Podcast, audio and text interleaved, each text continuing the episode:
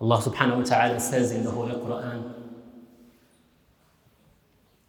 these people, or have these people, walked, traveled through the land with hearts to understand, to perceive, to reason, and ears to hear, to listen. Indeed, it is not their eyes that are blind, but the hearts within the chests. In our modern age, in this technological age, we became, unfortunately, addicted to our screens. Scrolling up and scrolling down became the modern way of doing tasbih, unfortunately. The string of beats became replaced by threads from various apps, various phones. Scrutinizing every single image and video on our screens became our way of tadabbur, of tafakkur, contemplation, wonder. Subhanallah. It is definitely one of the most difficult times in history. A time where we lost the compass of good and evil, where we lost even a way how to use our senses, which sense to privilege. What does it mean to have senses? A time where we even tend to forget as Muslims that every single one of these senses will be shahidun alayna. It will testify against us on the Day of Judgment. So this practice of scrolling up, scrolling down, zooming in, zooming out, well, the ears, the eyes, the skin of our fingers is not ours. Allah subhanahu wa ta'ala says in Surah Fussilat, حَتَّى إِذَا مَجَاءُوهَا شَهِدَ عَلَيْهِمْ سَمْعُهُمْ وَأَبْصَارُهُمْ وَجُلُودُهُمْ بِمَا كَانُوا يَعْمَلُونَ. When they will achieve it, when they will reach it, the ears, their eyes, their skins will testify against them for their misdeeds. So it's not an easy thing. It's not something that we can take for granted. But the sense that we use extensively today is definitely the sight. Our eyes became the main tool through which we see the world. It became our main epistemological source. The vision is overshadowing, is privilege compared to other types of perception. We became ocular-centric. And this is not easy. It's difficult. It's something that we need to ponder upon. In this regard, we know the health issues that we can have from using extensively our screens. We know, I think everyone here knows, probably maybe everyone here have experienced that. You know, dry eyes, blurred vision, back problems, neck and shoulder problems, headache, you name it. The list is very long.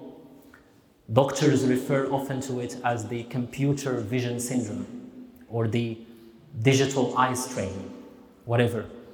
We know that it has a huge impact on our health. But what about the impacts on our heart?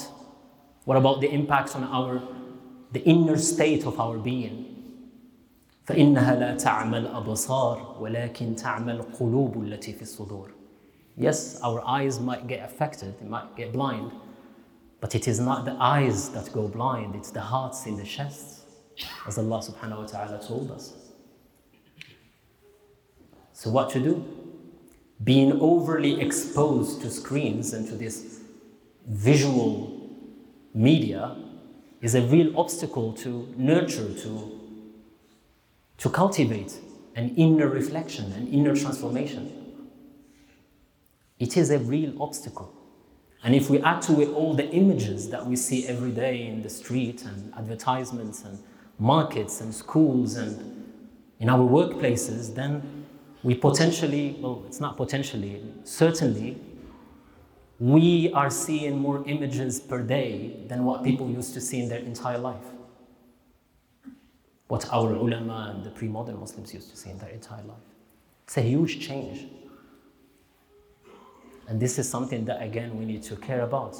But interestingly and ironically, we tend to even increase our use of screens during Ramadan for whatever reasons. It might be good or bad reasons, yani, whether good or bad images. The fact is that we increase our exposure to screens.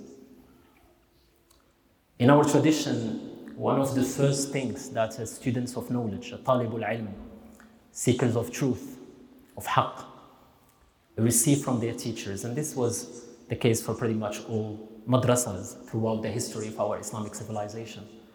The first rule is eat less, sleep less, talk less, and socialize less. And Ramadan, subhanAllah, is conducive to all these. Eat less because of the nature of fasting, sleep less because we are supposed to wake up for tahajjud and qiyam and ibadat, and talk less because we have to be careful about how we use our tongue. Our tongue can lead us to all sorts of dangers and illnesses that can even break our fast, like biting and others. As the Arab used to say, lisani asadun in taraktuhu akalani. My tongue is a lion. If I free him, he will eat me. And then socialize less. Socialize less. I think it's obvious in Ramadan through practices of i'tikaf and khalwa and seclusion. But I think we need to add another rule to this list in our modern way of experiencing Ramadan and life in general, which is screenless. Screenless, like food and drink, we need to fast also from the distractions and the illusion of the world where we live in today, and definitely the screens. And the excessive exposure to screens is one of them. Because this excessive exposure is experienced, like it's influencing even the experience of fasting itself. In general, it will lead to a loss of depth and meaning. And this is the nature of how to be exposed to the screen in the first place. When you are facing the screen, you're not seeing the world, you're seeing a representation of it. So reality is in fact a list of hyper-real realities, distorted realities, superficial realities. And in this sense, we can't undertake a deep, intense spiritual journey through it. It impacts also like our perception of the world. We will focus and we will tend to focus on the physical aspects of the world, the material aspects, even in our ibadat. Our tradition is a tradition of forms, yani, no doubt. No one can deny that. But it is also a tradition of meaning. It's a tradition of praxis and outward practices, but also a tradition of imbibing and embodying those forms.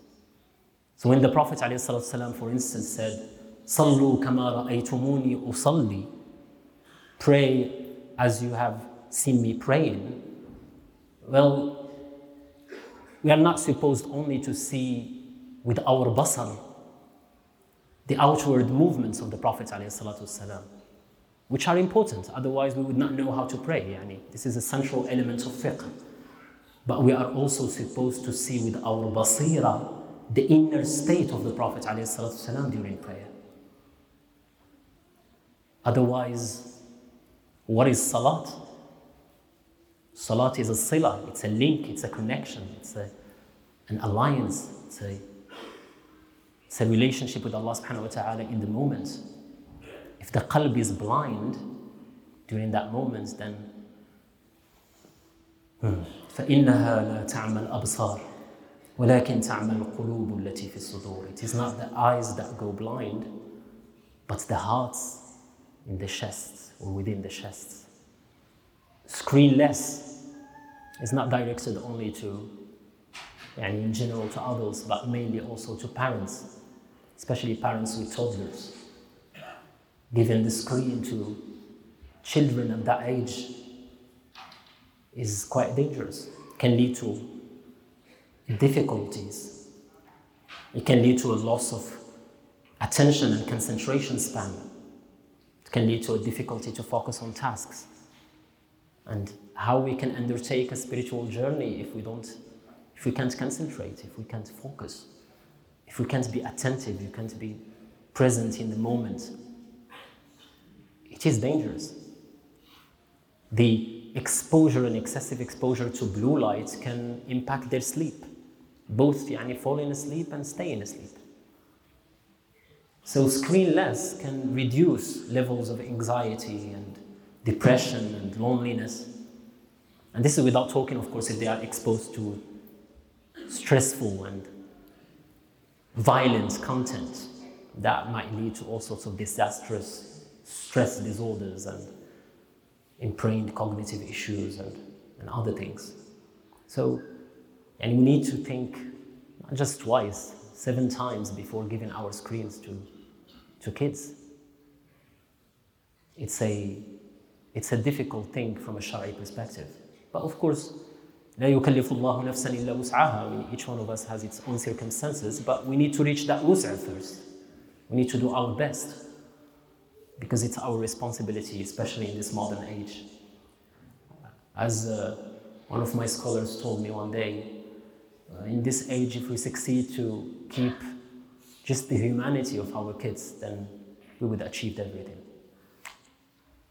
So we need to be careful. And this is not impacting, of course, just like toddlers, but also teenagers. TikTok, apparently, is becoming among teenagers the most important searching tool. So it's overcoming Google, which is interesting. I don't know how they do that, because it's based on short videos search. So, ajib. Teenagers, according to study, are spending more than 7 hours on their screens for entertainment purposes. But this is a reflection of us, of adults. It's our responsibility. Specsavers, the British company, is reporting that 45% of adults in the UK have experienced all symptoms of the digital eye strain. All symptoms, dry eyes, blurred vision, everything. This is us. So before talking to our kids, we need to focus on ourselves. And we need to show the example.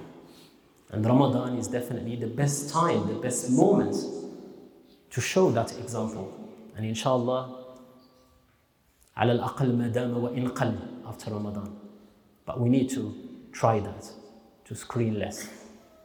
Because otherwise, we can't achieve a meaningful relationship with Allah subhanahu wa ta'ala based on a superficial imagery. It needs profound, intense, deep, inner transformation. And that cannot happen with a blind heart.